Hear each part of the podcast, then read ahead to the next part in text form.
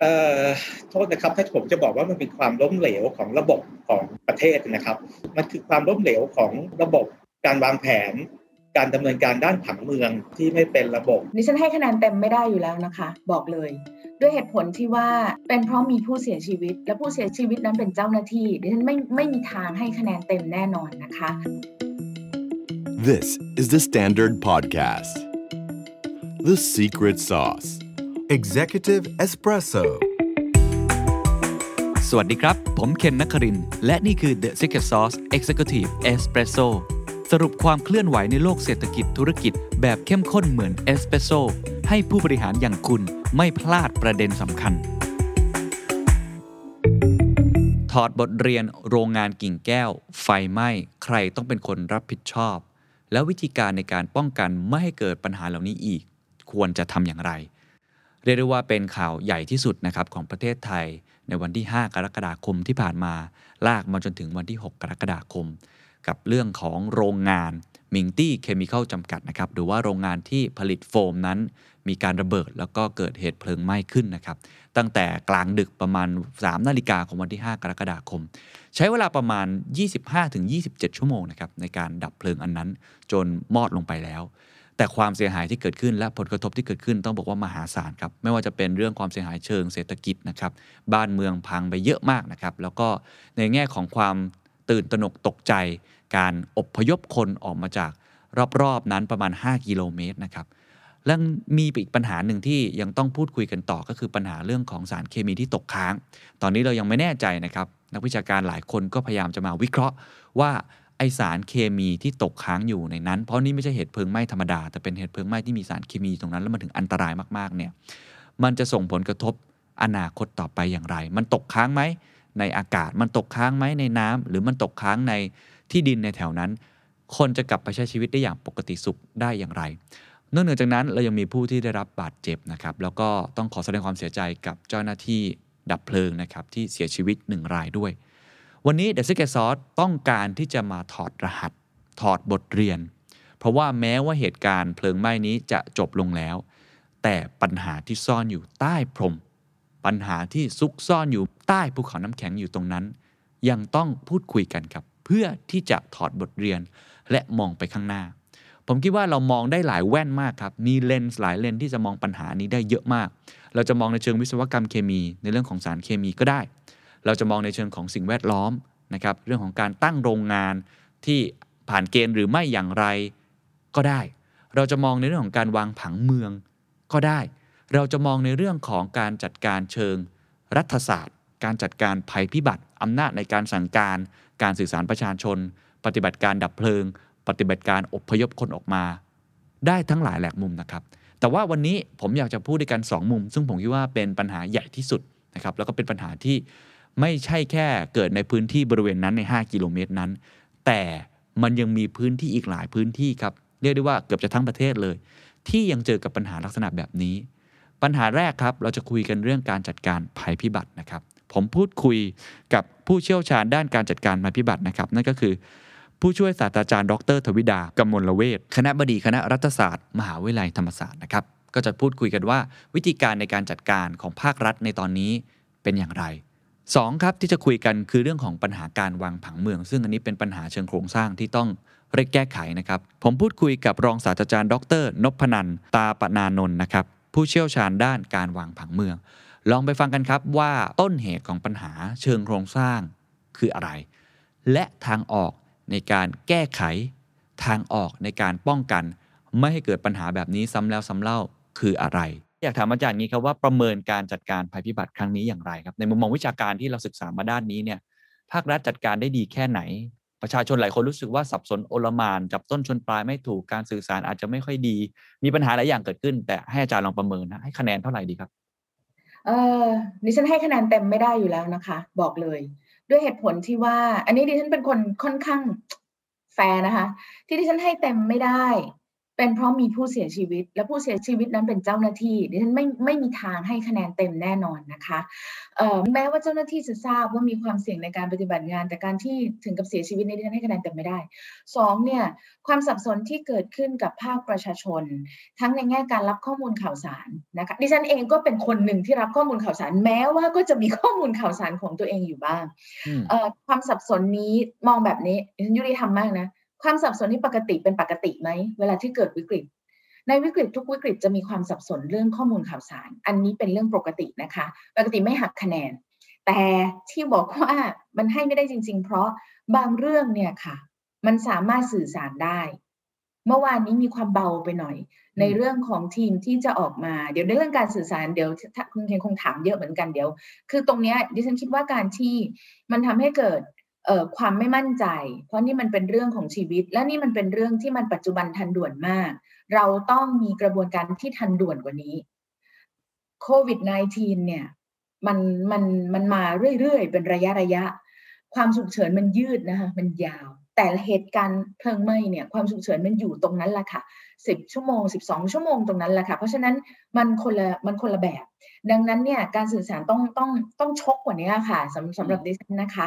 เอ่อดังนั้นเนี่ยแล้วก็สุดท้ายเนี่ยดิฉันคงขอหักคะแนนในเรื่องของการเอ่อประสานงานหน้างานประสานงานพื้นที่ แต่เนี้ยไม่ไม่ไม่ใช่ความผิดของของใครนะคะ แต่เนื่องจากมันมีข้อบกพร่องในเรื่องข้อมูล มันมีข้อคือเวลาทำงานด้านเนี้ย ถ้าข้อมูลมันขาด ข้อมูลมันไม่ชัดเจนอะเจ้าหน้าที่หน้างานก็ทำงานไม่ได้นะคะไม่ใช่ว่าคนสั่งสั่งเก่งไม่เก่งคนทำคือการสั่งการมันไม่ได้ภาษาดิฉันนะขอโทษอาจจะบ้านๆหน่อยการสั่งการมันไม่ได้เสกขึ้นได้อะค่ะ มันต้องอยู่บนข้อมูลและอยู่บนการวิเคราะห์ความเสี่ยงเพราะนี่มันเป็นเรื่องของความเป็นความตายของคนที่อยู่ในภัยและความเป็นความตายของคนช่วย ดังนั้นเนี่ยมันต้องอยู่บนข้อมูลบางอย่าง แล้วการขาดข้อมูลหลายเรื่องโดยเฉพาะเรื่องของโรงงานเนี่ยมันทำให้มันทำงานยาก ดังนั้น ให้คะแนนเต็มคงให้ไม่ได้อยู่แล้ว แต่ดิฉันตอบได้อย่างหนึ่งครับ ต่อความต่อความต่อช่องว่างที่เรามีต่อต่อบรรดาข้อบกพร่องตรงนู้นตรงนี้ที่เรามี นี่คือการทำงานที่ดีที่สุดที่ทำได้แล้วนะคะ คือต้องต้องยอมรับว่าในข้อบกพร่องที่มี ทีมที่อยู่หน้างานเนี่ย เก่งมากนะคะ คือดิฉันเฝ้าเฝ้ายงเฝ้ายงตลอดรายการที่เห็น แล้วก็ฟังแม้กระทั่งคลิปของผู้สื่อข่าวหลาย ๆ อัน เราจะเห็นได้ว่าหน่วยงานเนี่ยมีการติดต่อกันอยู่ตลอดเวลา มีหน่วยเข้ารุก มีหน่วยถอยรับ มีหน่วยเอาอุปกรณ์พิเศษ มีหน่วยเอาโฟมเข้าเพิ่มเสริมเติม เพราะฉะนั้นเนี่ยทีมเผชิญเหตุเนี่ยดิฉันว่าสุดยอดนะคะเมื่อวานเก่งจริง ๆ แล้วมันยากจริง ๆ ไอ้สถานการณ์เมื่อวานเนี้ยแล้วก็รวมทั้ง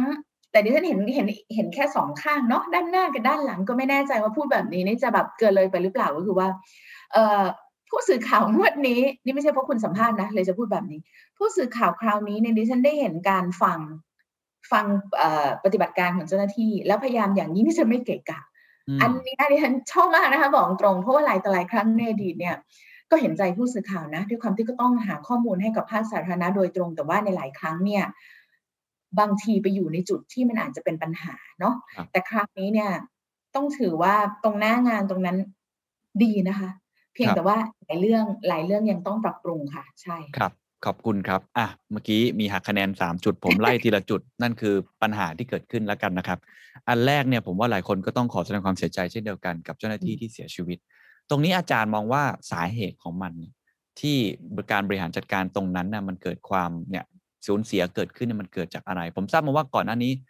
อาจจะไม่แน่ใจหรือเปล่าว่าโรงงานนั้นมันมีสารเคมีอยู่ เป็นแค่ไฟเป็นเพลิงไหม้ปกติ ก็เลยดับเพลิงแบบปกติหรือเปล่าอันนี้ผมที่ข้อมูลที่ผมได้มานะครับ อาจารย์มองต้นเหตุของปัญหาตรงนี้ยังไงครับ คืออันนี้จริง ๆ มันคือทั้งข้อหนึ่งและข้อสองร่วมกันอยู่อยู่อยู่ในทีมเหมือนกันนะคะ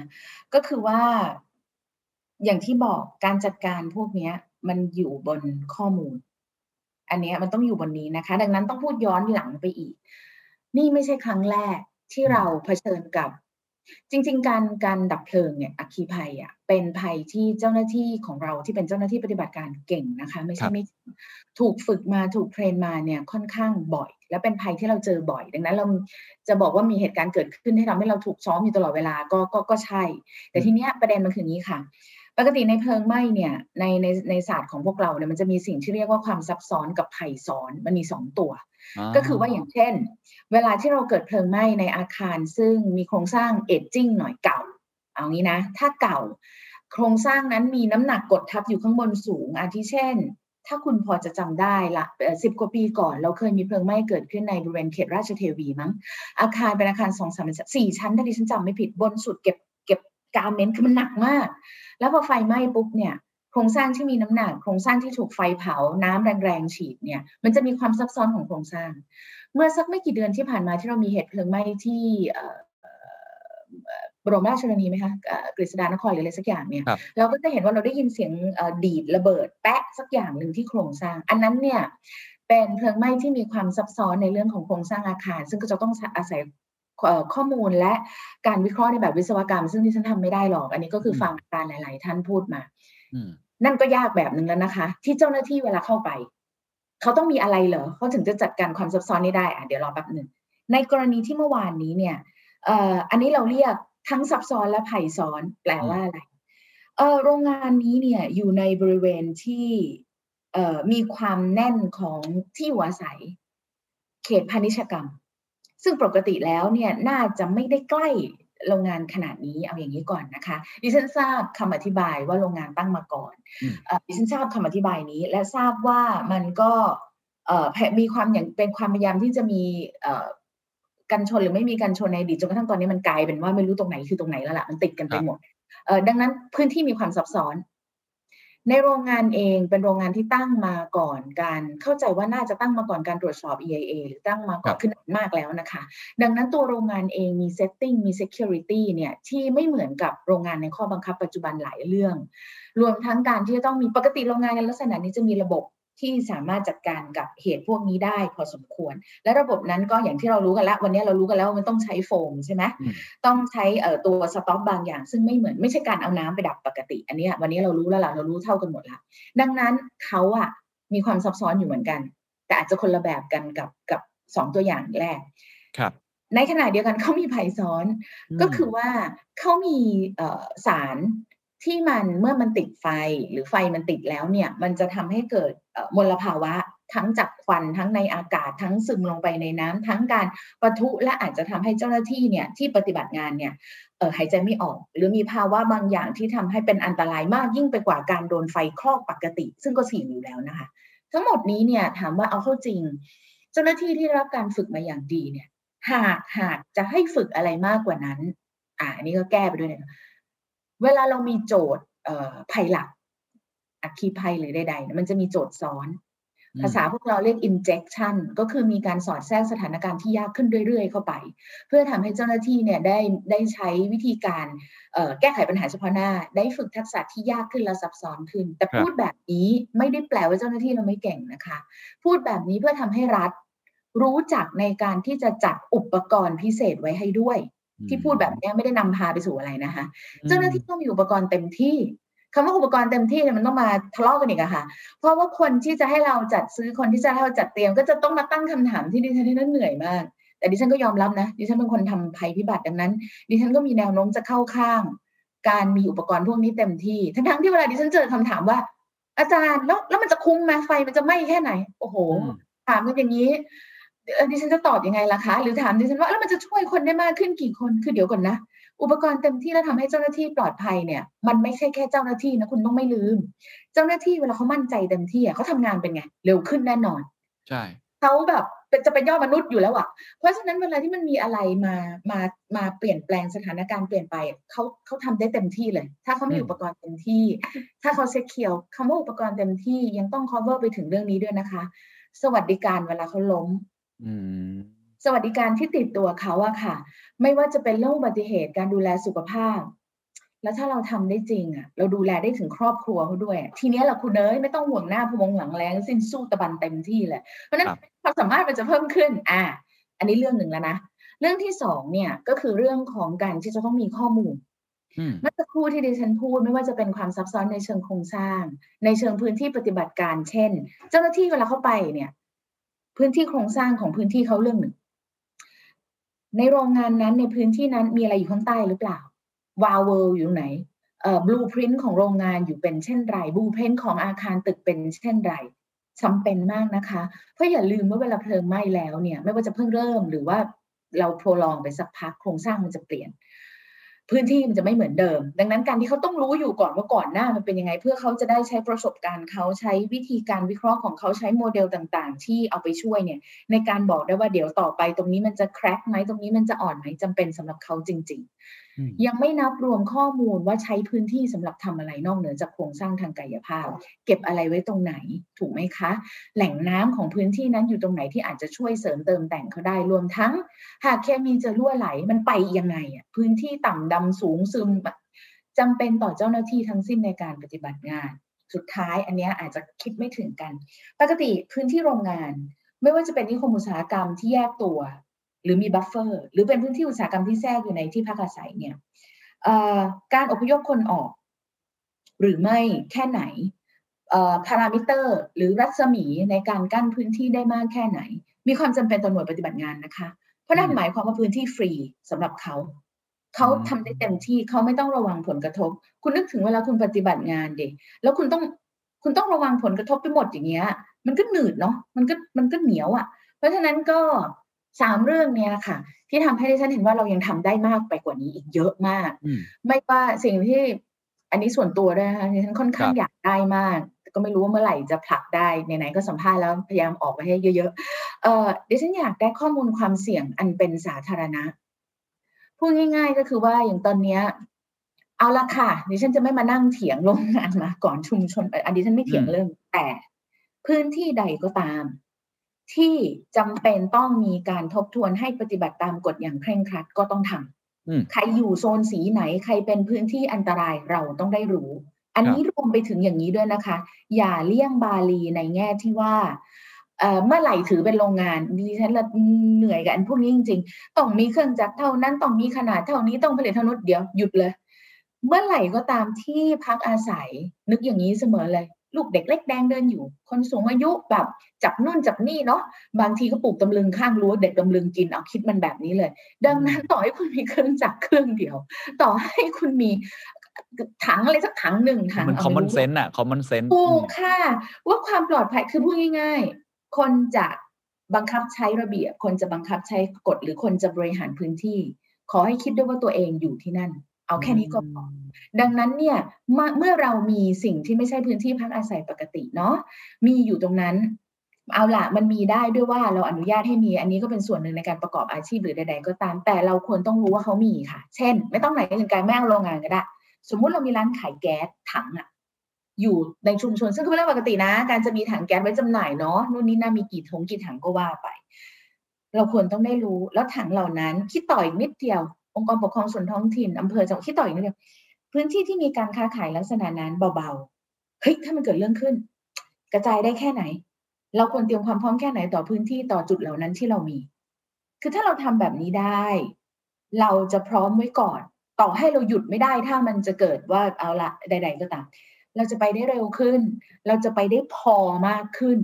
ความช่วยเหลือเราเรียกเติมได้ แต่ต้องไม่ลืมว่าการเรียกมีเวลา ระยะเวลากว่าจะมาถึง ดังนั้นถ้าเรามีอะแล้วพอที่จะในสถานการณ์ที่มันเกิดขึ้นได้เนี่ย ดิฉันคิดว่าเราเราจะเร็วกว่านี้ได้อีก แล้วก็เจ้าหน้าที่เราจะจะปลอดภัยกว่านี้แล้วเขาจะทำงานเต็มที่คือเขาเองก็เสียสละไม่รู้จะยังไงแล้วดังนั้นถ้าทำให้ทั้งหมดห่วงได้ดิฉันว่าประสิทธิภาพมันจะเพิ่มขึ้นเยอะค่ะครับโอ้ขอบคุณอาจารย์มากครับมีทั้งความซับซ้อนมีทั้งภัยซ้อน แล้วก็ injection เข้าไปเข้าไปเรื่อยๆนะฮะอาจารย์ก็พูด 3 ประเด็น ว่าในแง่ของ รัฐเนี่ยควรจะจัดอุปกรณ์พิเศษเต็มที่รวมทั้งสวัสดิการ เพื่อทำให้การทำงานของคนที่อยู่หน้างาน frontline เนี่ยมันดี ถ้าการทำงานหน้างาน frontline ดี ไม่ใช่แค่ชีวิตของเขา frontline จะดี แต่พวกเราที่กำลังจะเจอกับภัยพิบัติอะไรต่างๆ ก็จะช่วยทำให้มัน safe มากขึ้น อันที่ 2 คือเรื่องของข้อมูลนะครับการประสานข้อมูลอะไรต่างๆ อันที่ 3 คือเรื่องของการอพยพเนี่ยจริง ๆ แล้วมันมีผลต่อพื้นที่ในการปฏิบัติการจานใช่ครับว่ามันจะเนืดๆเหนียวๆหน่อยนะฮะทีนี้ก่อนที่จะไปเรื่องของอการสื่อสารเรื่องการอพยพคน เพราะเมื่อกี้เราพูดในเชิงปฏิบัติการตรงตรงหน้างานใช่ไหมครับ ผมอยากสอบถามว่าปกติแล้ววอลลุ่มเนี่ยครับเวลาเขาตั้งกันมาเวลามีภัยพิบัติเนี่ยหน้าตามันควรจะเป็นยังไงอำนาจในการสั่งการมันควรจะเป็นยังไง มันควรจะทำงานร่วมกันในแบบไหน และในครั้งนี้เนี่ยเท่าที่อาจารย์สังเกตดูเมื่อวานก็มีการถแถลงของวอลลุ่มอยู่นะครับ ซึ่งหลายคนฟังแล้วก็อาจจะยังเหมือนกับรู้สึกว่าการสื่อสารจับต้นชนปลายไม่ค่อยถูกเหมือนกัน อาจารย์คิดว่าวอลลุ่มที่ดีจะเป็นยังไง วิธีการสั่งการที่ดีควรจะเป็นยังไงครับ เวลาเราพูดถึงวอลลุ่มเนี่ย ต้องคุยกันให้ดีๆก่อนนะคะ ว่าเราพูดถึงวอลลุ่มมันมีหลายระดับเอางี้ก่อน เพื่อไม่ให้มันเยื่นเยอะจนเกินไปในการตอบคำถามนี้นะคะ เวลาเรื่องเกิดขึ้นครั้งหนึ่งเนี่ย ถามว่าเราจะเห็นศูนย์กลางการทำงานที่ไหนบ้าง ใช้คำนี้ก่อน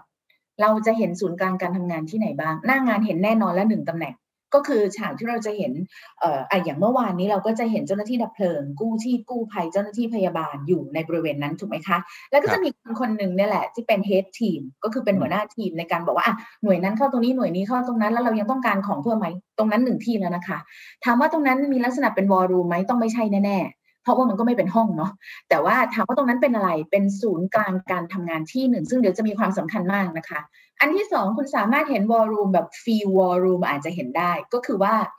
เอ่อท่านผู้บัญชาการในพื้นที่ทั้งหมดปกติตามกฎหมาย หากสาธารณภัยที่เกิดขึ้นมีความรุนแรงอยู่ในระดับที่หนึ่งซึ่งก็คือองค์กรปกครองส่วนท้องถิ่น และท่านในอำเภอสามารถที่จะบริหารจัดการได้มันก็จะเป็นระดับหนึ่ง ถ้ามันเลื่อนขึ้นไปในระดับที่ว่าจะต้องใช้ทรัพยากร และองค์คาพยพในระดับจังหวัด ในการประสานหน่วยงานในพื้นที่จังหวัดเข้าช่วย อย่างเมื่อวานนี้ก็ของราชาเทวะใช่ไหมคะ ตรงนั้นแล้วก็จังหวัดสมุทรปราการเข้ากำกับควบคุม ดังนั้นเนี่ยเป็นไปได้ค่ะว่า หน้างาน หัวหน้าทีมดับเพลิง เป็นไปได้ค่ะ หัวหน้าส่วนปฏิบัติการของท่านในอำเภอช่วงแรก ๆ ที่ตอนเกิดเรื่องแรก ๆ ตอนที่ท่านผู้ว่ายังไม่ได้เป็นคนสวมปฏิบัติการทั้งหมดนะคะ เพราะฉะนั้นมันมีการลื่นไหล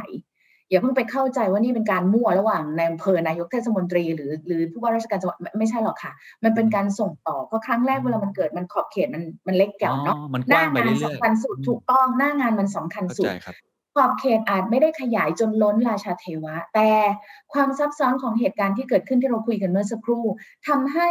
ทรัพยากรกำลังคนเทคนิคความรู้มันไม่พอจริง ๆ ค่ะอ่าเราผมต้อเข้างใจใช้แล้วโฟม เราต้องใช้แคริเออร์ทางอากาศ มันไม่พอจริง ๆ เพราะฉะนั้นต้องอาศัยอำนาจที่สูงขึ้นไปในการระดมทรัพยากรทั้งหมดในพื้นที่เข้า เป็นไปได้ที่เราจะเห็นท่านผู้ว่าราชการสมุทรปราการ หรือท่านในอำเภอมีเต็นท์หรือมีห้องที่ใกล้กับหน้างานอืม ถามว่าเอาไว้ทำอะไร เพื่อให้การประสานการบัญชาการ เพราะท่านผู้บัญชาการเอง ซึ่งตอนนี้ถ้าเป็นท่านผู้ว่าแล้วเนี่ยจะเรียกทรัพยากรเข้าใช่ไหมคนเข้ามาจะช่วยประเมินพื้นที่จะเข้ามาโหยสร้างไอ้นู่นไอ้นี่ให้มันดีขึ้น ก็จะได้มาผ่านตรงนี้เพื่อการประสานงานที่ดีไม่งั้นถ้าทุกคนเทเข้าหน้างานหมด เจ๊งแน่เลยค่ะทำไม่ได้ ดังนั้นมันต้องมีจุดส่งต่อ เป็นไปได้ที่เราจะเห็นวอลลุ่มในพื้นที่ และเป็นไปได้ที่เราจะเห็นวอลลุ่มอีกอันหนึ่งที่ สำนักงานจังหวัดหรือสารกลางจังหวัด หรือสำนักป้องกันและบรรเทาสาธารณภัยจังหวัด และอีกที่หนึ่งที่เราอาจจะเห็นได้คือส่วนกลางค่ะอ่าถามว่าทำไมทำไมเราถึงเห็นแบบนี้ เวลาที่มันเกิดเหตุการณ์ลักษณะนี้ขึ้น ศูนย์บัญชาการเองนั้นมีได้หลายระดับ เพราะแต่ละคนทำหน้าที่เต็มไม่เต็มนี่อีกเรื่องหนึ่ง ถามว่าทำไมอะหน้างานเนี่ยโอ้โหทำสองร้อยเปอร์เซ็นอยู่แล้วล่ะ ศูนย์ราชการที่ไปตั้งในพื้นที่ ก็ทำงานเต็มที่ที่จะประสานงานกับส่วนอื่น ที่จังหวัดถามว่าทำไมต้องมี เพราะที่ตรงนั้นจะเป็นที่ที่ประสานของที่จะมาด้วยอีกส่วนหนึ่งเพราะอย่าลืมว่าเอ่อ command post จริงๆศัพท์ของมันคือ command post นะคะ จุดสั่งการอ๋อจุดสั่งการหน้างานดับเพลิง จุดสั่งการของผู้บัญชาการพื้นที่เพื่อประสานการบัญชาการของศูนย์หน้าของส่วนหน้างาน แล้วมันจะมีอีกศูนย์หนึ่งอยู่ที่ศาลากลางเพื่อที่จะใช้ทำอะไรทำเรื่องข้อมูลเอาละ ที่พักพิง เดี๋ยวเราจะเอาคนไปตรงไหนข้อมูลคนพักพิง register เข้ามาหรือยังอุ้ยมีคนบริจาคน้ำเข้ามา เราจะไว้ตรงไหนดี เอ๊ะแล้วนี่ถ้าเราจะต้องมีการชดเชยช่วยเหลือ เราจะส่งต่อคนไข้เราจะทำยังไง บางทีมันไม่ได้ทำอยู่ในพื้นที่หน้างานเท่านั้น แล้วไม่ได้ทำอยู่ที่เต็นท์หน้างานเท่านั้น มันอาศัย setting บางอย่างที่ต้องมีอาคารมีอะไรในการทำและอาคารนั้นอาจจะใช้เป็นที่พักพิงพักคอยด้วยซ้ำไป ดังนั้นมันต้องมีอีกที่หนึ่งอันนั้นก็จะเปิดแบบ เต็มที่แต่ไม่ได้เราจะไม่ได้เห็นปฏิบัติการตรงนั้นที่เป็นหน้างาน แต่เราจะเห็นส่วนงานสนับสนุนตรงนั้นทำงานสูงส่งมาก เพราะฉะนั้นอืมมันจะออกแบบนี้แล้วนะคะ หน้างานเป็นปฏิบัติการ เต็นท์ตรงกลางจะเป็นเต็นท์อำนวยการในการปฏิบัติการ และประสานความช่วยเหลือที่มาจากส่วนสนับสนุนที่อาจจะอยู่ที่สารกลางหรือสำนักงานจังหวัดอืมและส่วนกลางถามว่าเปิดทำไมในกรณีที่สถานการณ์ซับซ้อนขึ้นเรื่อยๆศูนย์อำนวยการกลางเนี่ยอย่างน้อยต้องเฝ้าระวังไว้หน่อย ก็คงจะไม่นั่งรอรับรายงานอย่างเดียวจะเป็นคนมองด้วยว่าเฮ้ยตอนนี้สถานการณ์ไปถึงไหนแล้วถามว่าทำไมต้องทำแบบนั้น บางครั้งการรอรายงานจากพื้นที่พื้นที่เขาก็ยุ่งนะอืมอันนี้ต้องขอเลยนะคะผู้บริหารระดับสูงชอบโทรศัพท์ถามจังเลยไอ้นั่นไปถึงไหนไอ้นี่ไปยังไงก็หยุดบ้างไม่ก็มีได้เวลารายงานม่วนอยู่กับงานอยู่ใจเย็นอืมๆใช่คือคือปล่อยให้ท่านผู้ว่า เป็นคนบอกสถานการณ์เป็นคนรายงาน ก็ได้ค่ะอย่าถามทิมเยอะอะค่ะเจ้าหน้าที่ในพื้นที่แค่รายงานสถานการณ์ก็ไม่ต้องทำอะไรแล้วมั้งคะ แล้วคนที่ถามเนี่ยไม่จะถามทำไม ถามไปทำอะไร ปล่อยให้ท่านผู้ว่าในฐานะผู้บัญชาการและเจ้าของพื้นที่ท่านแถลงท่านบอกข่าวเล่าเก้าสิบเองก็ได้ ดังนั้นเนี่ยส่วนกลางมีไว้เพราะหลายต่อหลายครั้ง การพิจารณาสถานการณ์มันต้องอาศัย many eyes หน่อยหลายตาหน่อย ทุกคนมีความเชี่ยวชาญที่ต่างกัน การเสริมเพิ่มกำลังให้ สมมุติว่าพื้นที่ยังไม่ได้เรียบ แต่เมื่อวานเห็นแล้วไม่ได้การละโฟมต้องมาเพิ่มกว่านี้ สั่งเตรียมไว้ก่อนเลยอำนาจของส่วนกลางตรงนั้นมีในการเรียกอ่าทรัพยากรบางส่วนมาเตรียมไว้ก่อน ใช้ไม่ใช้เดี๋ยวส่งคืนก็ไม่เป็นไรนี่ แต่เรียกให้เตรียมพร้อมไว้เลย พอเรียกปุ๊บจากที่ต้องไปเตรียมใหม่กับเตรียมไว้แล้วอะเวลามันต่างกันนะคะครับ เพราะฉะนั้นวอลลุ่มมันจะทำงานแบบนี้ เอาเข้าจริง ๆ ในระบบจริง ๆ มันต้องทำงานแบบนี้ แล้วก็ activate ให้สอดคล้องกัน แต่ทั้งนี้ทั้งนั้นคำถามสุดท้ายของคุณเมื่อวานที่เราเห็นว่าท่านผู้ว่าราชการในตอนท้ายถูกไหมตอนที่ที่พร้อมกันกับมีท่านรองใช่ครับที่ปดีกรมป้องกันอีกหนึ่งท่านใช่ไหมแล้วก็ใช่ครับมีเอ่อมีท่านผู้ว่าแล้วก็มีหน่วยงานที่รับผิดชอบพื้นที่ ตรงนั้นถ้าเป็นดิฉันถ้าจะให้ดิฉันซ่อมเพ ราะดิฉันเป็นคนบอกเองว่าตรงนั้นมันกระพร่องกระแพร่งไปหน่อยนะคะอืมก็คือว่าตั้งแต่แรกที่มันเกิดสถานการณ์น่ะจริง ๆ มันมีหน่วยอยู่หน่วยหนึ่งซึ่งปกติในการทำงานทางด้านภัยพิบัติหรือวิกฤตเราทำกันเนี่ย เราจะเรียกเป็นภาษาศัพท์แบบสูงๆหน่อยนะ เราเรียกเขาว่า JIC JIC JIC นะคะ Joint Information Center อืมคือตัว Joint Information Center เนี่ยทำงานได้หลายระดับมาก ก็คือว่าถามว่าเขาทำอะไรเนี่ยอีอีอีหน่วยเนี่ย คือผู้บัญชาการเหตุการณ์ปกติจะมี ไม่ว่าจะตั้งเป็นแค่ทีม หรือจ้างเป็นศูนย์ข้อมูลจริง ๆ คือบางทีเวลาศูนย์บัญชาการหรือวอลลุ่มเนี่ยยิ่งอยู่ในระดับใหญ่ขึ้น มันจะมีอุปกรณ์พร้อมมันจะมีองค์คาพยพขึ้น แต่นั่นก็สำหรับเหตุการณ์ใหญ่ ๆ ถูกไหมคะครับแต่เหตุการณ์ที่ย่อยลงมามันก็สามารถมีหน่วยนี้ได้ค่ะ แต่อาจจะอยู่ในย่อมลงมาหน่อย เป็นแค่เขาภาษาเราเรียก tactical team อะเป็นทีมทำงานด้านหนึ่ง ในการที่จะรวบรวมข้อมูลถามว่าจิ๊กทำอะไร จิ๊กเนี่ยแหละค่ะที่จะต้องเป็นส่วนหนึ่งในการไป ค้นข้อมูลมาให้ได้ว่าโรงงานมีอะไรอยู่ ใช่ไหมคะนี่ดิฉันนั่งนั่งอยู่กับคุณเข้าใจว่ามีประทุหรือเปล่าไม่แน่ใจอีกหนึ่งหนึ่งครั้งไม่แน่ใจเอ่อเดี๋ยวต้องเช็คกับพื้นที่ คือครับมีข้อมูลมาว่าโรงงานเนี้ยมีอะไรอยู่ข้างใน จิ๊กต้องทำงานด้านนี้ด้วย จิ๊กทำงานสองหน้า หน้าหนึ่งคือช่วยประสานข้อมูลสำหรับหน่วยงานทั้งหมดในการปฏิบัติงาน ส่วนอีกหน้าหนึ่งทำสื่อสารสาธารณะอ๋อถามว่าทำไมใช้เขาก็เขาเป็นคนคืออย่างนี้ การสื่อสารในภาวะวิกฤตดิฉันให้สัมภาษณ์หลายที่มากว่า การสื่อสารในภาวะวิกฤตเป็นเพียงหน้าบ้าน หลังบ้านคุณทำอะไร นั่นแหละค่ะ คือตัวที่คุณเอามาสื่อสารหน้าบ้านให้คนเข้าใจได้ง่ายขึ้น ตรงไหนควรต้องรู้ให้เยอะ ตรงไหนควรต้องรู้สั้น ๆ แล้วรีบไปทำอืม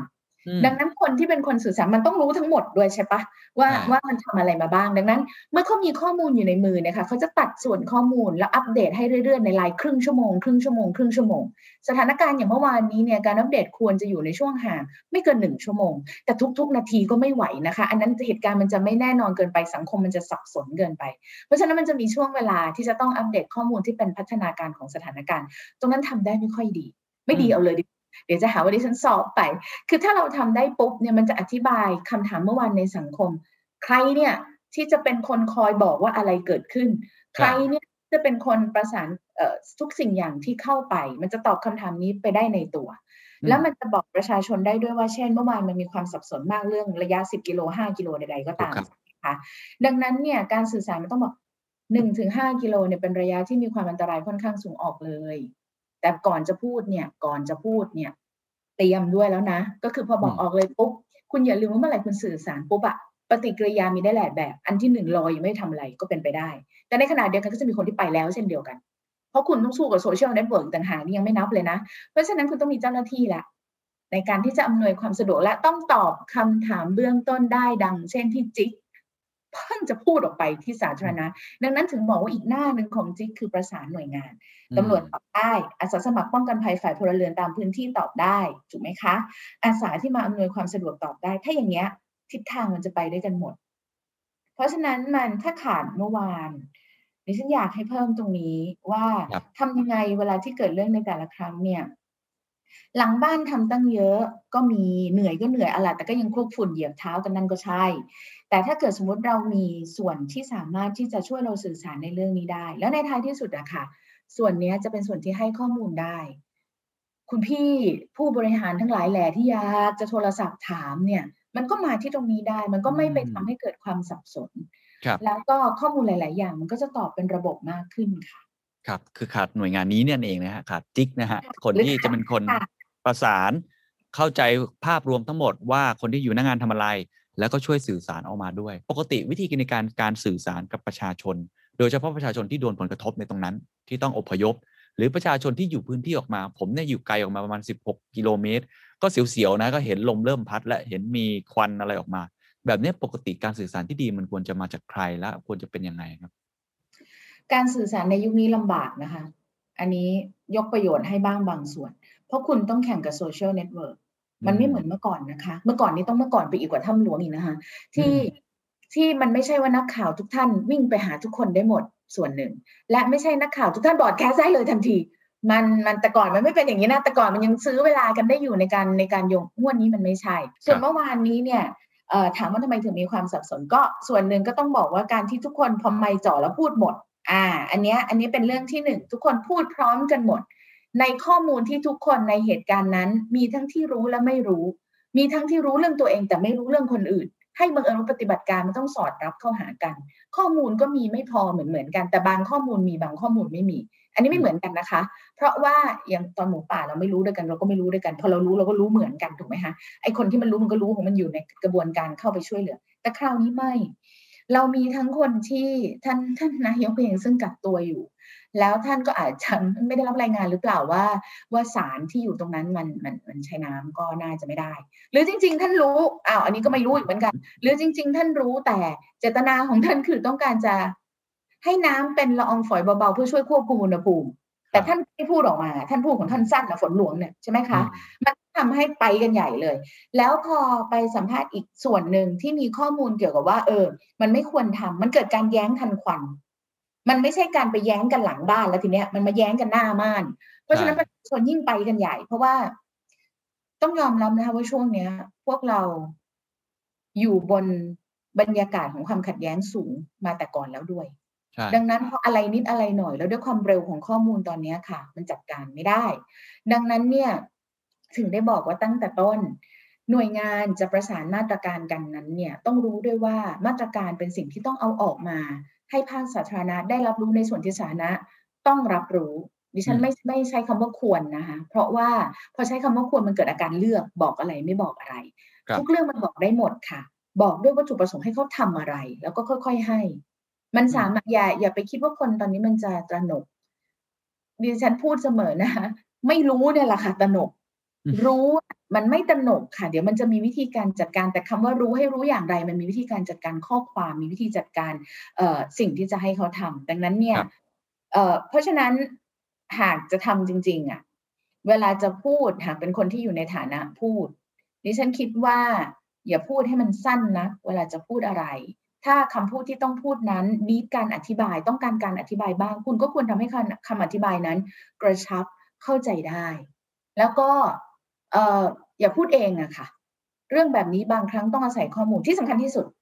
มันจะมีการพูดของตัวเองเนี่ยอันเนี้ยเรื่องนี้มีคนชอบชอบชอบพูดขึ้นมาอย่างถ้าดิฉันดูแลเรื่องไฟโดยเฉพาะ ดิฉันดูแลเรื่องสารเคมีโดยเฉพาะดิฉันดูแลเรื่องรปภดิฉันดูแลเรื่องผังเมืองโดยเฉพาะอะไรเนี่ยต่างคนต่างจะมีข้อมูลของตัวเองถูกไหม ที่ถูกต้องไม่ได้มีอะไรใช่ผิดที่ถูใช่กต้องใช่แล้วก็แล้วก็พูดได้ด้วย เพราะอยู่ในถูกอำนาจของตัวเอง อันนี้เต็มที่แต่ต้องไม่ลืมอย่างหนึ่งค่ะ เมื่อไหร่ก็ตามที่ข้อมูลของคุณต้องเชื่อมโยงกับปฏิบัติการคนอื่น คุณต้องเห็นใจเขาด้วยอ๋อเข้าใจเช่น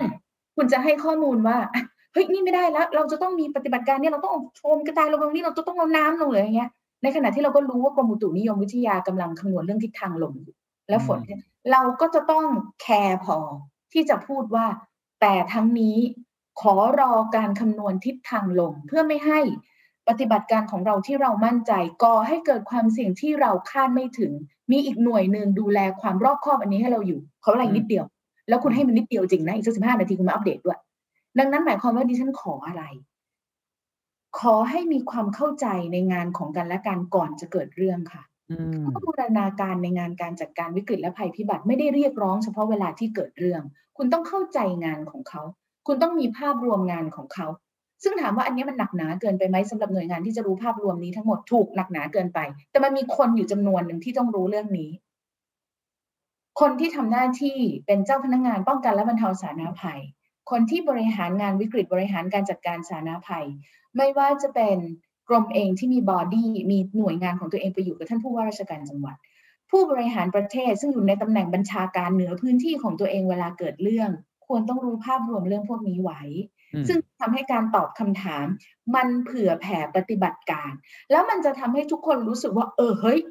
มันรับผิดรับชอบไปด้วยกัน แต่ใช่ฉันมีหน้าที่ในความรับผิดชอบของฉันที่ฉันต้องทำและถ้าผิดฉันต้องแก้ไข แต่คนที่ดูภาพรวมคนที่บริหารจัดการเขารู้นะ ว่าเราต้องเข้ากับเขาตรงไหน เขารู้ว่าเขาต้องรอเราเมื่อไหร่เขารู้ว่าตรงไหนเรายาก ความรู้สึกตรงนี้จะก่อให้เกิดความเชื่อมั่นระหว่างกันเวลาทำงาน แล้วงานจะดีขึ้นค่ะ ครับ ต้องมองภาพเดียวกันด้วย ไม่ใช่ว่าตัวเองรู้อะไรแล้วก็สื่อสารอย่างเดียวใช่ค่ะแล้วก็สื่อสารแต่ละครั้งผมรู้สึกว่าต้องเอมพัตตีไม่ใช่แค่กับประชาชนอย่างเดียวนะ แต่กับคนที่ทำงานด้วยกันด้วยเพราะว่าสถานการณ์มันเปลี่ยนเร็วบางครั้งเราพูดเลยออกมาแล้วสำนักข่าวหยิบจับอันนั้นไปแล้ว มันก็กลายเป็นความสับสนเกิดขึ้นอีก เหมือนที่เมื่อวานนี้สับสนกันทั้งวันทั้งคืนนะฮะใช่ค่ะ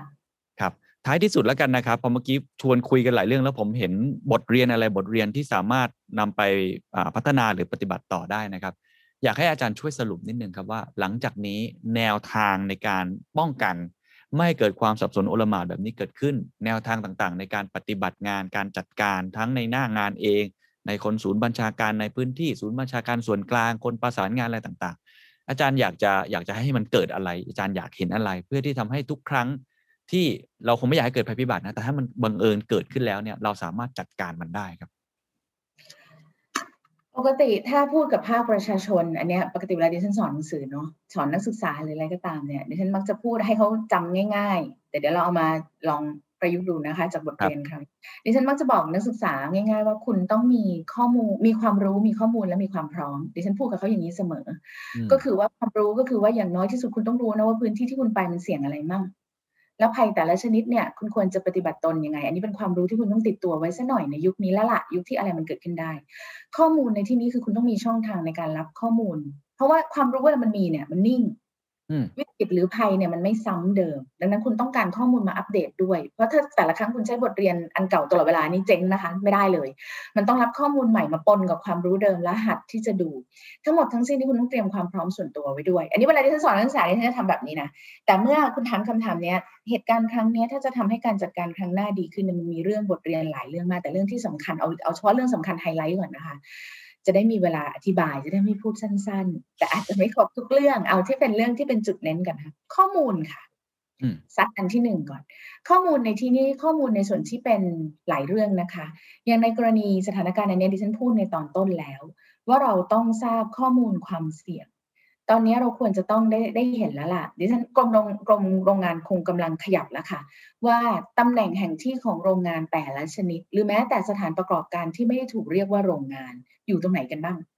แมปปิ้งกันมาเลยดีกว่าโซนสีอย่างเดียวดิฉันไม่เอานะดิฉันขอกากบาทหน่อยนึงว่าอยู่ตรงไหนบ้าง แล้วก็กากบาทเสร็จ เราเอากากบาทแล้วหัวกะโหลกใส่ด้วยได้ไหม กากบาทบางที่คือไม่ได้มีสารพิษ กากบาทบางที่มีสารอันอาจจะมีพิษได้เอาคุณจะกระโหลกเหลืองกระโหลกแดงก็ได้ ไม่ได้มีปัญหาอะไร ก็ก็ไล่ระดับมันใช่ไหมอย่างน้อยเรารู้ ข้อมูลเหล่านี้พอรู้ปุ๊บเนี่ย มันมีประโยชน์อย่างยิ่งกับหน่วยงาน ที่จะต้องหาความรู้มาเพิ่มเติมในข้อมูลเหล่านั้นว่าถ้าเกิดสถานการณ์ขึ้น รัศมีเป็นยังไงควรจะเตรียมแผนพื้นที่แผนอะไรยังไง แล้วก็ให้สื่อสารให้ภาคประชาชนทราบ เป็นข้อมูลและเป็นความรู้ไว้ในเบื้องต้น ถ้าทำตรงนี้ได้เนี่ยความพร้อมของภาคประชาชนจะช่วยได้เยอะมาก เพราะว่าช่วยแบบสองทิศทางด้วยนะคะ เมื่อประชาชนทราบอะไรแบบนี้ เวลามีความไม่ปกติอันเกิดจากการค้นเข้าขนออกเยอะๆ หรือมีความผิดปกติบางอย่างที่จะเกิดขึ้นในพื้นที่ภาคประชาชนจะสามารถบอกเราได้ด้วย ก็มีมีตายเยอะขึ้น ระบบการกำกับควบคุม บางครั้งเนี่ยอาจจะไม่ได้ต้องลงทุนมาก เท่าการบอกภาคประชาชนว่าความเสี่ยงเขาอยู่ตรงไหน คนทุกคนคนทุกคนมีปฏิกิริยาตอบสนองต่อความเสี่ยงที่เปลี่ยนไปเสมอ ดังนั้นเราจะได้ข้อมูลตรงนี้มา แล้วมันจะทำให้พื้นที่บริหารจัดการได้ดีขึ้นอันนี้อันที่หนึ่งนะคะ ข้อมูลแล้วก็สื่อสารให้มันเป็นความรู้ความพร้อมไปได้ อันที่สองเนี่ยเดี๋ยวฉันคิดว่านี้จะอยู่ในสายงานของคนทำงานบริหารจัดการด้านนี้มากกว่า คือในหลายต่อหลายครั้งเราก็ทราบว่าทุกที่มีแผนแหละ เมื่อวานนี้ดิฉันก็เห็นสังคมเรียกหาแผนเผชิญเหตุแผนปฏิบัติการแผนทุกคนเรียกหาใหญ่เลย ประเทศไทยเป็นประเทศที่มีแผนเยอะมากแต่ไม่ใช้คำว่าไม่ใช้ในที่นี้เนี่ย ถ้าพูดให้ยุติธรรม ไม่ได้หมายความว่าคนปฏิบัติงาน ไม่มีแผนคนปฏิบัติงานเขามีขั้นตอนการปฏิบัติงาน สองอันนี้ไม่เหมือนกันนะคะ ขั้นตอนการปฏิบัติงาน ขั้นตอนการเผชิญเหตุ แผนต่อการเผชิญแต่ละภัยในความเฉพาะของทุกภัยเนี่ยหน่วยหน้างานเนี่ยเขาก็กลัวค่ะ ดังนั้นเขาทำเขาพยายามจะปฏิบัติตามอย่างเคร่งครัดแต่โอเคแหละมันก็ต้องมีอุปกรณ์อุปกรณ์อะไรพูดไปแล้ว ให้เขาพร้อม แต่ทั้งนี้ทั้งนั้นคนบริหารจัดการเนี่ยเนื่องจากต้องรู้ทุกเรื่องถูกไหมแต่ไม่ได้จำเป็นว่าโอ้โหต้องลงไปทำเองทุกเรื่องหรือว่าต้องโอ้โหเป็นสุภหูสูตรในเรื่องนั้นๆมันไม่ใช่แต่คุณต้องรู้ให้ครบ เพราะอะไร เพราะคนที่เขาชำนาญแต่ละด้านเขามีหน้าที่ของเขาที่ต้องทำงานคำว่าบูรณาการในภาวะวิกฤตแท้จริงแล้ว คือคำว่าเอกภาพในการประสานปฏิบัติการ เอกภาพในการประสานปฏิบัติการจะเกิดขึ้นได้ต่อเมื่อ คุณปล่อยให้แต่ละปฏิบัติการ ได้ปฏิบัติการตามความเป็นมืออาชีพ ความสามารถและศักยภาพของเขาเต็มที่ให้สิทธิ์ในการสั่งการเขาแบบของเขาเพราะเขารู้เรื่องของเขา แต่คุณกำกับทิศทางและเป้าหมายไว้ ดับไฟให้เร็วที่สุด ไม่ต้องสนใจสิ่งกีดขวางใดๆทั้งสิ้นทำยังไงก็ได้ให้โฟมเข้าไปถึงให้ได้มากที่สุดเท่าที่ได้เอาคนออกให้เร็วที่สุดแล้วปล่อยแต่ละส่วนจัดการแบบนั้น แต่บนไหนบนแผนที่ตกลงกันมาก่อนหน้าแผนทุกแผนเขียนมาก่อนหน้าทั้งนั้น ดังนั้น เราต้องรื้อข้อนี้ใหม่ทั้งหมดในแง่ของการบริหารจัดการ ต่อไปนี้ แผนของการเผชิญเหตุและแผนของการปฏิบัติการทางด้านนี้ ต้องอยู่บนการวิเคราะห์ข้อมูลความเสี่ยงรายพื้นที่อย่างเข้มข้น ไม่เอาแล้วที่มาแบบหลวมๆมนๆอะอัคคีภัยก็อัคคีภัยไม่เอา คุณมีอัคคีภัยแบบที่มีภัยซ้อนได้มากน้อยแค่ไหน คุณมีพื้นที่ที่มี exposure ก็คือมีความล่อแหลมต่อการเกิดได้มากน้อยแค่ไหนเอาให้ละเอียด ความพร้อมทางด้านทรัพยากรคุณมีแค่ไหนในพื้นที่กลุ่มเปราะบางอยู่ตรงไหนต่อไปนี้ เราจะทำแผนพวกนี้ในการเข้าสู่สถานการณ์ ร่วมกันบนข้อมูลเดียวกัน ตัวข้อมูลนี่แหละค่ะ ตัวข้อมูลนี่แหละค่ะ ที่จะทำให้เอกภาพในการทำงานของทุกหน่วยเกิดขึ้น ไม่ว่าคุณจะเป็นหน่วยไหน แล้วคุณจะชำนาญในเรื่องของคุณแค่ไหนในเมื่อข้อมูลมันเป็นข้อมูลชุดเดียวกัน มันจะทำให้ความสับสนและการสั่งการและหรือการทะเลาะเบาแว้งขัดแย้งการเกิดน้อยลง เพราะข้อมูลมันชุดเดียวกันหมดอะเพราะนั้นตรงนี้เป็นเรื่องของการบริหารจัดการและผู้บริหารจัดการในด้านนี้ทุกท่านอย่าอย่าอย่าคิดแต่เพียงว่าประสบการณ์ และบทเรียนเท่านั้นที่จะทำให้ท่านแข็งแรงขึ้นและเข้มแข็งขึ้น นอกจากข้อมูลความรู้แล้วเนี่ยมันอยู่ที่การฝึกฝนอย่างจริงจังต้องให้เวลากับมันหน่อย ไม่ว่าจะเป็นผู้บริหารระดับสูงแค่ไหนก็ต้องวางโทรศัพท์วาง iPad และใช้เวลาในการฝึกซ้อมสถานการณ์อย่างเคร่งครัด นะคะ แล้วก็มี injection อะไรก็ว่าไปอันนี้เป็นเรื่องของการเพิ่มเสริมเพิ่มเติม ไม่งั้นทุกครั้งเนี่ยเราก็จะเห็นผู้ปฏิบัติการทีมเผชิญเหตุ โอ้โห จะเป็นจะตายลำบากลำบนไอคนที่บริหารภาพการประสานงานการสนที่กำลังการให้การสนับสนุนเนี่ยกลับติดติดขัดขัดต่อคนที่เสี่ยงอยู่ในด่านหน้า อันนี้ก็จะดีขึ้นนะคะ สุดท้ายเนี่ยคงจะเป็นเรื่องที่เราพูดกันมาก็คือว่า เรื่องของการสื่อสาร คืออันนี้พูดในภาพรวมใหญ่ก็คือว่าในการสื่อสารวิกฤตเนี่ยดิฉันพูดหลายครั้งว่ามันเป็นการสื่อสารภาพอนาคตด้วยส่วนหนึ่งถามว่าทำไมอย่างโควิด ก่อนหน้านี้ขอแตะโควิดนอกเรื่องแป๊บเดียว ในโควิดเนี่ยดิฉันพูดหลายครั้งว่าอย่าอย่ารายงานอะไรที่ผ่านมานักเลย เอาเอาปัจจุบันพอละเอาว่าปัจจุบันวันนี้เราจะเป็นยังไงแล้วก็มาเลยข้างหน้าเราจะเป็นยังไงเราจะไป ในภาวะวิกฤตในแบบฉุกเฉินของเมื่อวานนี้ ซึ่งเป็นเพลิงไหม้อัคคีภัย แล้วยังมีพัฒนาการของเหตุการณ์ต่อเนื่อง คุณต้องรายงานภาวะก่อนหน้าและภาวะปัจจุบันมากขึ้น เช่น จากที่เราดับเพลิงมาเป็นระยะเวลาเท่านี้ การกระจายตัวของสารเคมีไปที่ไหน สังเกตไหมคะ การบริหารจัดการเพลิงที่ผ่านมาของเราทำให้สารเคมีกระจายไปแค่ไหน อันนี้มันเป็นอดีตปัจจุบันอนาคตอยู่ในคำเดียวกันเลย และเดี๋ยวมันจะมีอนาคตกว่านั้นอีก เจ้าหน้าที่ที่อาจจะโดนสารไปแล้ว ประชาชนที่เพิ่งอพยพไปขอให้เฝ้าดูอาการเนี่ยคุณคุณได้ภาพเนี่ยคือเวลามันไม่ได้ใช้เยอะเลยนะคะ เวลามันไม่ได้ใช้เยอะเลยกับภาคสาธารณะ แล้วก็คุณต้องเข้าใจด้วยว่าหัดเมื่อกี้เมื่อกี้คุณเห็นใช้คำว่า empathy คำนี้ดีมากนะคะครับคนรับสารแต่ละกลุ่มต้องการสารแบบไหนเพื่อให้ปฏิบัติงานได้อย่างรวดเร็ว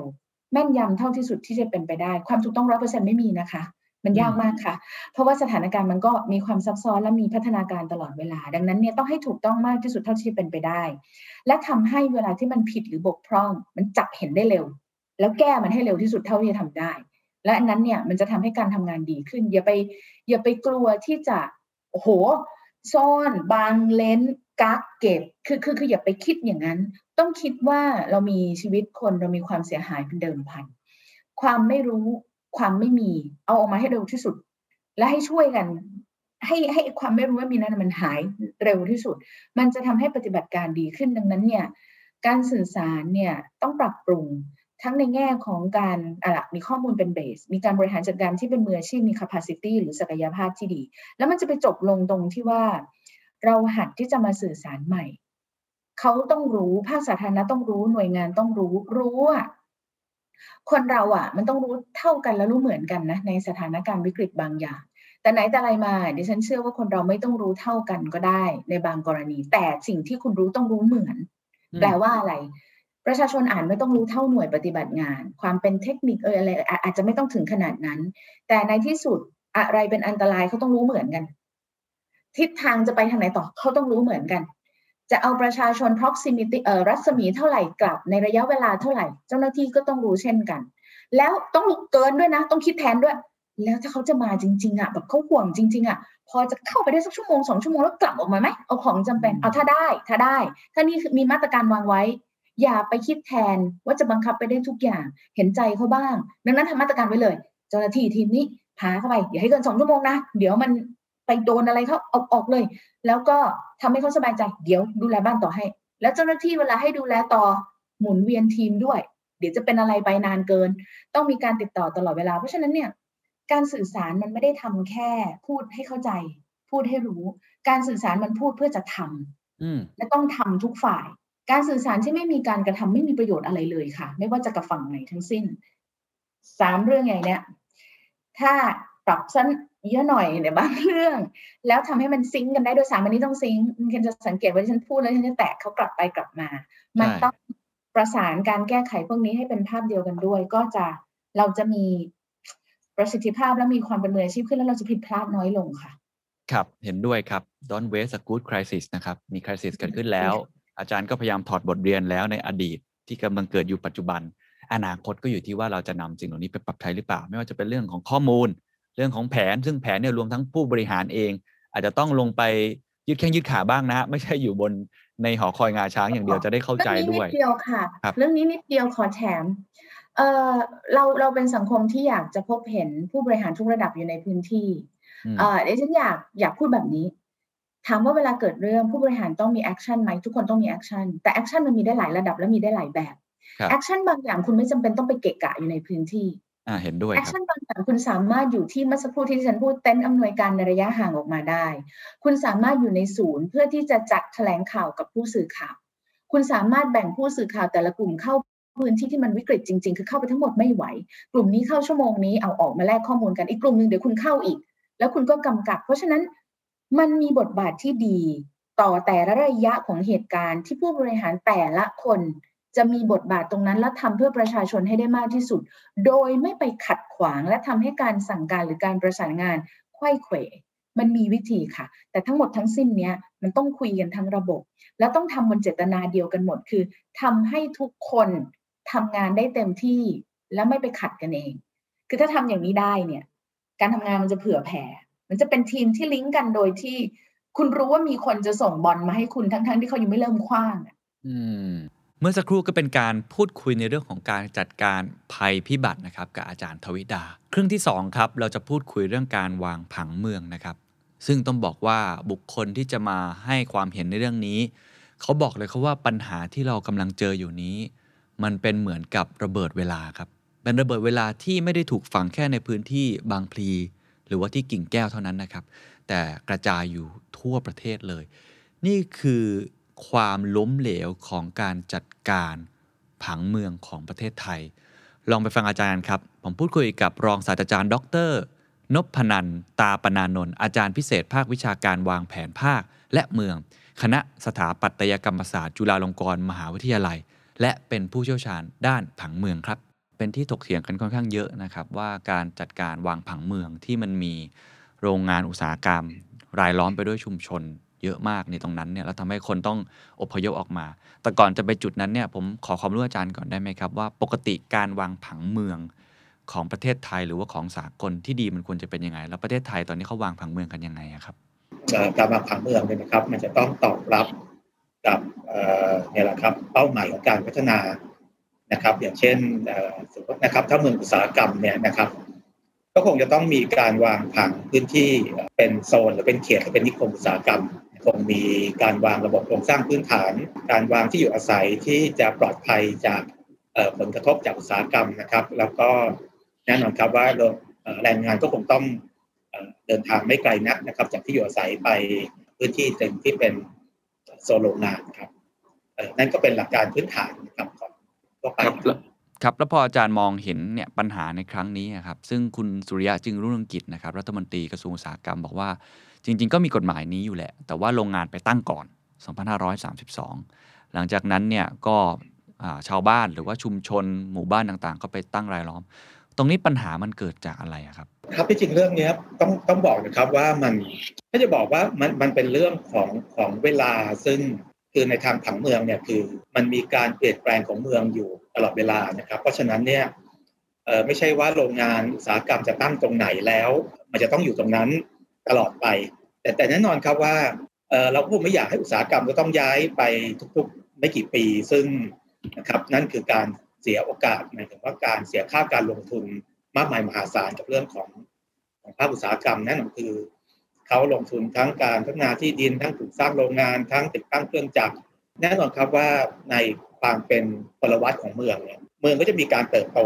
นะครับมีการขยายตัวมีอะไรอยู่ตลอด อนนี้บางทีเนี่ยโซนโรงงานอุตสาหกรรมที่เคยกำหนดไว้แต่เดิมเนี่ยมันก็อาจจะอยู่ในทิศทางของการขยายตัวของชุมชนในเวลาตามมานะครับเวลาถัดมาตอนนี้ถ้าถามว่าแล้วจะเกิดอะไรขึ้นกับตรงนี้นะครับ ปกติมันก็จะมีการจัดการทางผังเมืองนะครับ คือถ้าถามว่าสิ่งที่นะครับควรจะทำในการวางแผนคืออะไรนะครับก็คงต้องดูครับว่าบริเวณตรงนั้นเนี่ยควรเป็นย่านอุตสาหกรรม หรือควรจะเป็น นะครับ การพัฒนาที่อยู่อาศัยนะครับ ถ้าคำตอบเป็นโรงงานอุตสาหกรรมนะครับการผังเมืองก็คงจะพยายามวางผังเมืองให้การขยายตัวของเมืองหรือที่อยู่อาศัยเนี่ยไปในทิศทางอื่นที่ไม่ใช่บริเวณที่เป็นที่ตั้งอุตสาหกรรม แต่ถ้านะครับผลการพิจารณาเนี่ยเห็นว่าบริเวณนี้นะครับควรจะเป็นบริเวณที่รองรับการขยายตัวของเมือง ก็คงจะต้องมีวิธีการในการจัดการกับอุตสาหกรรมเหล่านั้นนะครับ ในเวลาที่เหมาะสม นะครับแน่นอนครับอุตสาหกรรมไม่ใช่อุตสาหกรรมที่จะเกิดปัญหาเกิดมลพิษเกิดอะไรทั้งหมดนะครับ มันจะมีอุตสาหกรรมบางอย่าง ซึ่งจำเป็นจะต้องถูกควบคุมอยู่ในนิคมอุตสาหกรรมที่มีการจัดการดูแลด้านสิ่งแวดล้อมกับภัยพิบัตินะครับ อย่างอย่างเข้มงวด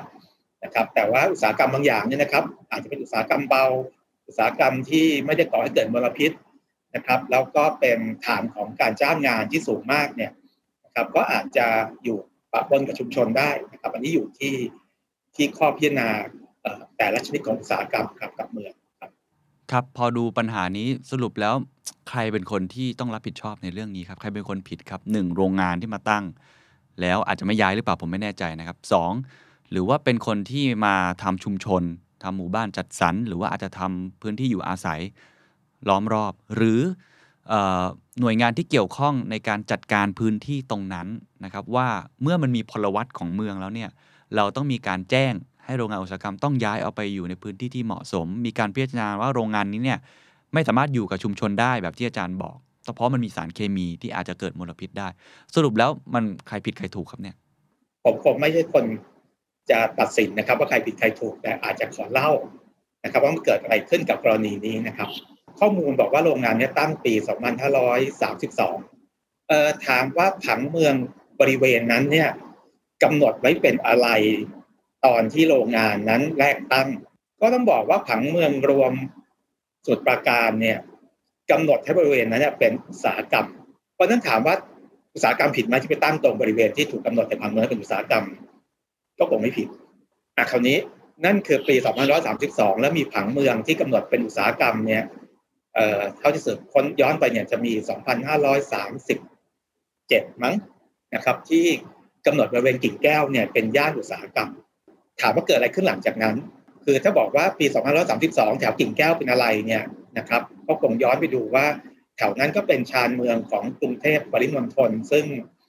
เอ่อก็อาจจะเหมาะกับที่ตั้งโรงงานเพราะจริงแล้ว เรามีนโยบายตั้งโรงงานนะครับ ในบริเวณรอบกรุงเทพมหานครปริมณฑลเนี่ย ตั้งแต่ประมาณปี 2500 แล้วในแผน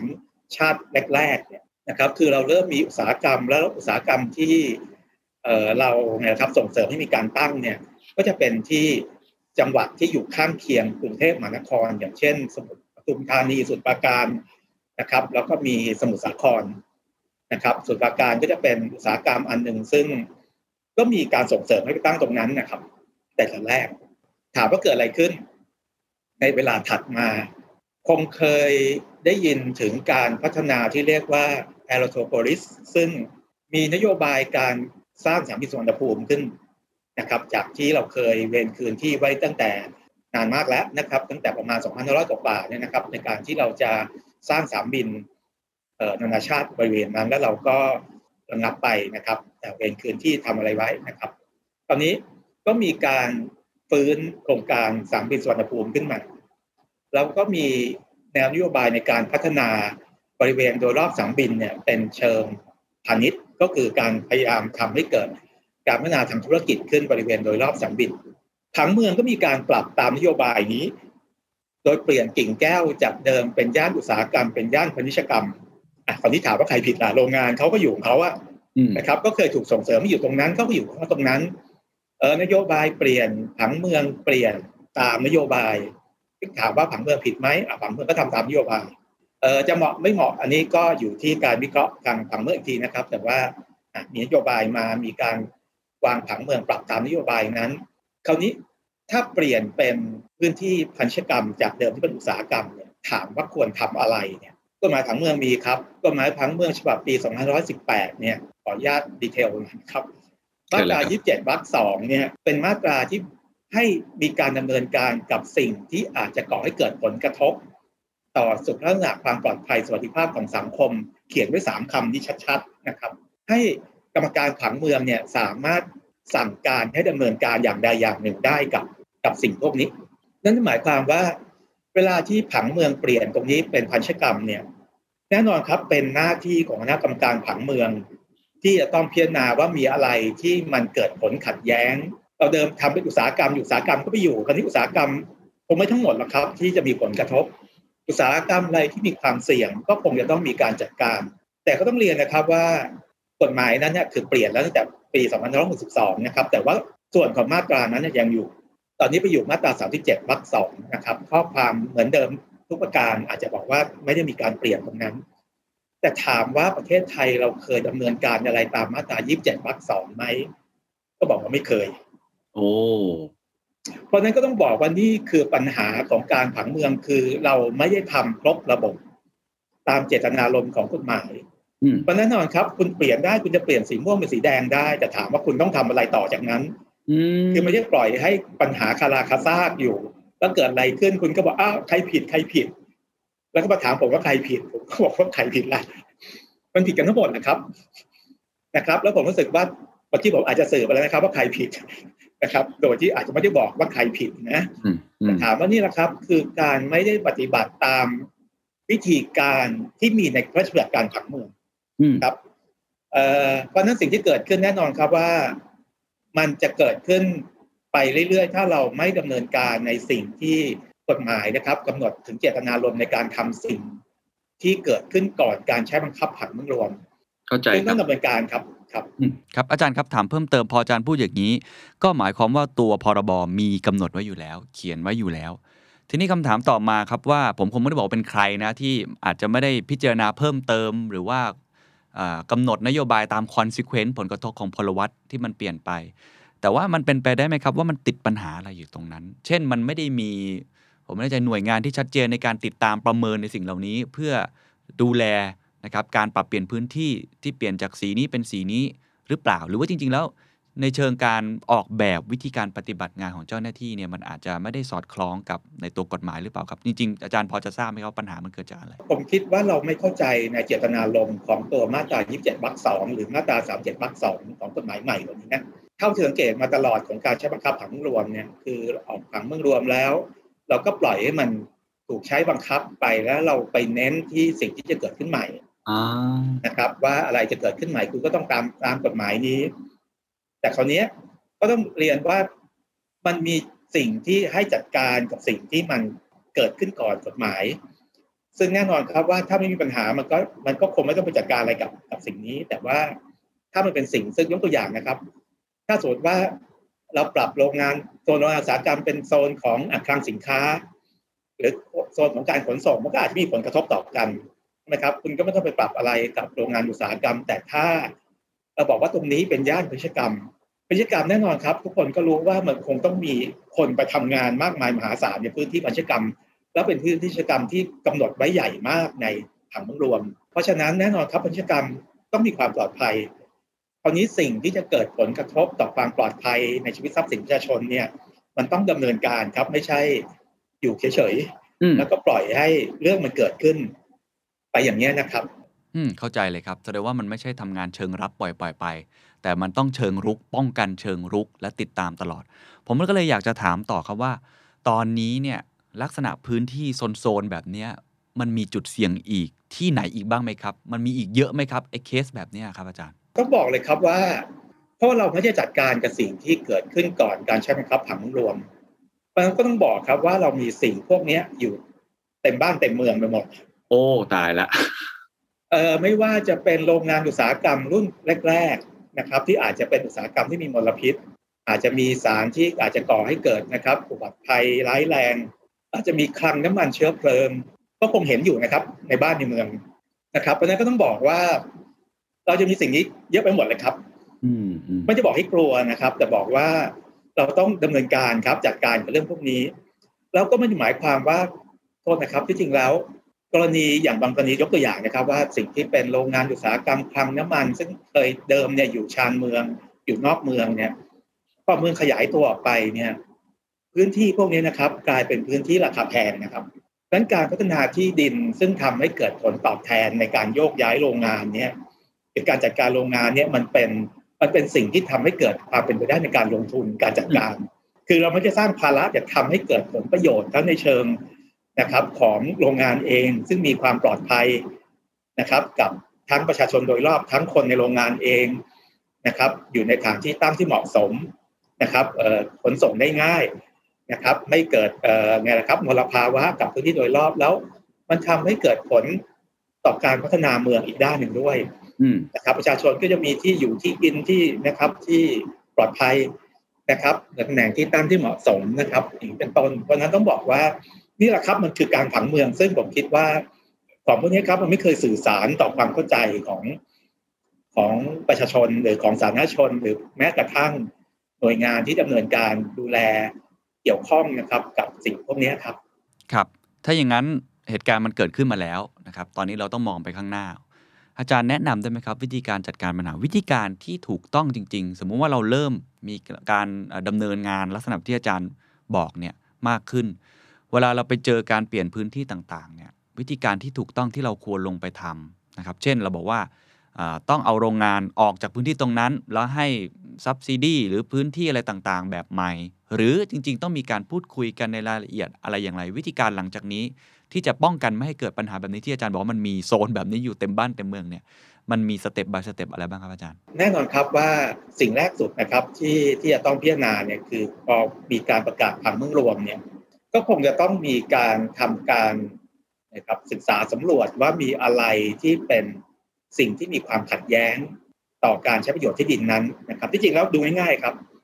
เขียนข้อกำหนดอะไรไปในผังเมืองว่าห้ามอะไรเนี่ย ถ้ามีสิ่งนั้นอยู่ในพื้นที่นั้นเนี่ยนั่นแหละครับคือข้อพิจารณาแรกเลยง่าย ๆนะครับ ว่าสิ่งไหนที่เป็นสิ่งที่อาจจะเกิดปัญหาต่อไปในอนาคตนะครับ อันนี้ผมไม่ได้พูดแค่โรงงานนะครับ ทุกอย่างที่เป็นสิ่งที่สามารถ ส่งให้เกิดก่อให้เกิดผลกระทบต่อสุขภาพความปลอดภัยสวัสดิภาพสังคมเนี่ยนะครับทำได้ทั้งนั้นก็คือไปดูข้อกำหนดนะครับว่าข้อกำหนดกำหนดไว้ยังไงในแต่ละบริเวณการใช้ประโยชน์ที่ดิน แล้วมีสิ่งนั้นอยู่ในการใช้ประโยชน์ที่ดินในแต่ละโซนยังไงบ้างนะครับ ประการถัดไปนะครับก็คงต้องดูถึงนี่แหละครับผลได้ผลเสีย คือการศึกษาวิเคราะห์ถึงความเสี่ยงนะครับ แน่นอนครับ เวลาเราเราขยายเมืองเนี่ย มันคงไม่ได้มีคนไปอยู่พร้อมกันทันทีทันใดในโซนนั้นในในหนึ่งวันนะครับมันอาจจะมีการพัฒนาคนเริ่มเข้าไปอยู่นะครับ เริ่มพัฒนาเป็นชุมชนหนาแน่นขึ้นอาจจะประมาณสิบปีเพราะนั้นหมายความว่าโรงงานคงไม่ได้ออกกับวันแรกที่มีการใช้บังคับลงใช้บังคับกฎหมายเขาก็คงจะอยู่ต่อไปตราบเท่าที่พิจารณาเห็นว่าถึงเวลาแล้วละที่เขาควรจะจะต้องย้ายออกไปนะครับ จากบริเวณนั้น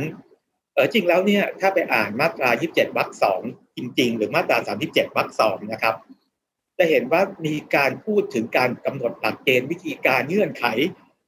แล้วดูสองด้านนะครับ ดูถึงการลงทุนของผู้ประกอบการด้วย คือไม่ใช่เพิ่งมาตั้งโรงงานไม่ถึงปีคุณไล่รื้อเขาแล้วก็คงต้องเป็นโรงงานซึ่งแน่นอนครับว่าอยู่ในในระครับสภาพที่เหมาะสมและที่จะต้องมีการรื้อย้ายดัดแปลง ต้องเรียนนะครับว่ามีวิธีการเยอะแยะไปหมดนะครับในในโลก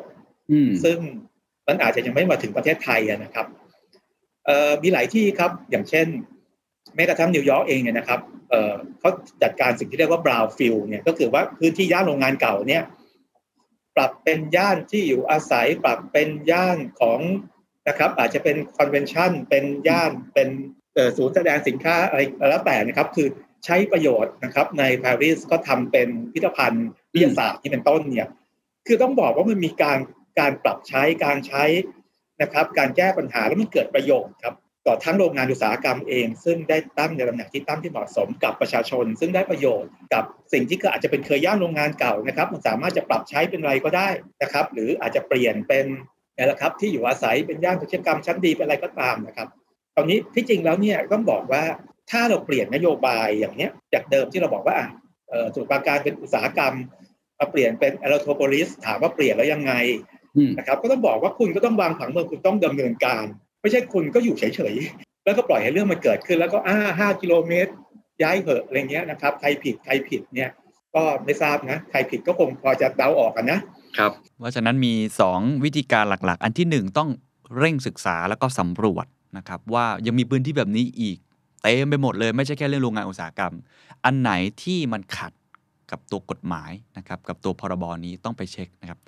อันที่ 2 ก็คือจริง ๆ แล้วผมชอบมากที่อาจารย์บอกว่ามันมีการกำหนดไว้แล้วด้วยซ้ำผลดีผลเสียหรือวิธีการนะครับที่จะพิจารณาสิ่งพวกนี้มันกำหนดไว้หมดแล้ว มันมีเขียนไว้แล้ว อยู่ที่เราจะดำเนินการหรือไม่อย่างไร และที่สำคัญก็คือในต่างประเทศเขาก็ทำกันอย่างนี้เป็นเรื่องปกติ นะครับในนิวยอร์กในปารีสผมเชื่อว่าในลอนดอนที่เราก็เห็นพื้นที่ที่เขามีการเปลี่ยนผ่านตลอด เพราะพลวัตของเมืองมันเปลี่ยนมันมีตัวอย่างให้เห็นอยู่แล้ว แต่ว่าก็นั่นแหละครับปัญหาใหญ่ที่สุดก็คือการดำเนินการ อันนี้ยังไม่เห็นนะครับ เพราะฉะนั้นท้ายที่สุดครับอยากให้อาจารย์สะท้อนให้ฟังนิดนึงครับเมื่อกี้เราพูดถึงต้นเหตุไปแล้วพูดถึงทางออกไปแล้วอาจารย์คิดว่าปัญหาที่มันเกิดขึ้นเนี่ยชั่วโมงนี้ที่เรากำลังพูดคุยกันอยู่ แล้วมันมีผู้สูญเสียด้วยเนี่ย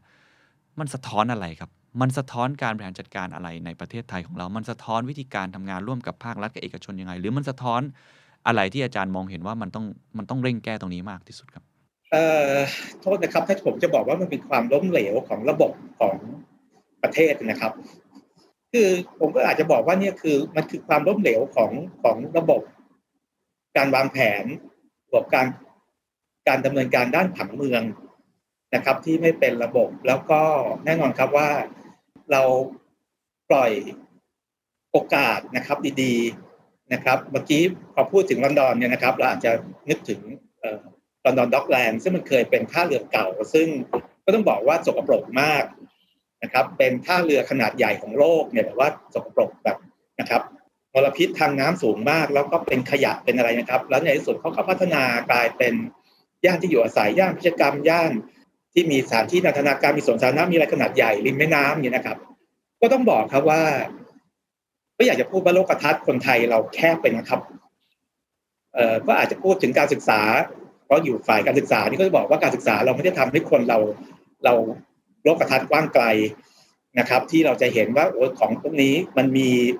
วิธีการดีๆนะครับ ที่ทำได้เกิดประโยชน์นะครับ แต่เราก็อยู่ในในโลกปิดอะไรสักอย่างหนึ่ง ครับ ไม่รู้เลยว่าเราเกิดอะไรขึ้นทำอะไรขึ้น แล้วเราก็ทำไปเราสร้างสามบินในพื้นที่ฟลัดเวย์เราทำท่าเรือขนส่งในกลางกรุงเทพ ซึ่งไม่สามารถจะเดินทางเข้ามาขนส่งสินค้าได้ ในช่วงปกติต้องมีนะครับช่วงเวลาของการขนส่ง คือเราเสียโอกาสอะไรมากมายมหาศาลกับความไม่รู้ตรงนี้แหละครับ ผมว่าความไม่รู้เนี่ยคือปัญหานะครับของประเทศ นี่ก็คือทั้งหมดนะครับในการถอดบทเรียนโรงงานกิ่งแก้ว ไฟไหม้ทุกท่าน จะเห็นได้เลยนะครับว่าปัญหาที่เกิดขึ้นในตำบลนนั้นๆอำเภอนั้นๆ อาจจะกระทบคนอยู่แค่ประมาณ 5-10 กิโลเมตร แต่แท้ที่จริงแล้ว ระเบิดเวลา หรือใต้ภูเขาน้ำแข็งที่ซ่อนอยู่ตรงนั้น ยังกระทบกับทุกคนได้ทั้งหมด มากกว่าแค่พื้นที่ที่อยู่โดยรอบ แต่นับเป็นพันเป็นหมื่นกิโลเมตร ที่กระจายออกมาด้วย เพราะฉะนั้นเรารู้แล้วครับว่าปัญหานี้มันกำลังเกิดขึ้น สิ่งที่เราทำได้คือการถอดบทเรียนมัน แล้วเร่งป้องกัน เพื่อไม่ให้เกิดเหตุการณ์แบบนี้ซ้ำแล้วซ้ำเล่า สวัสดีครับ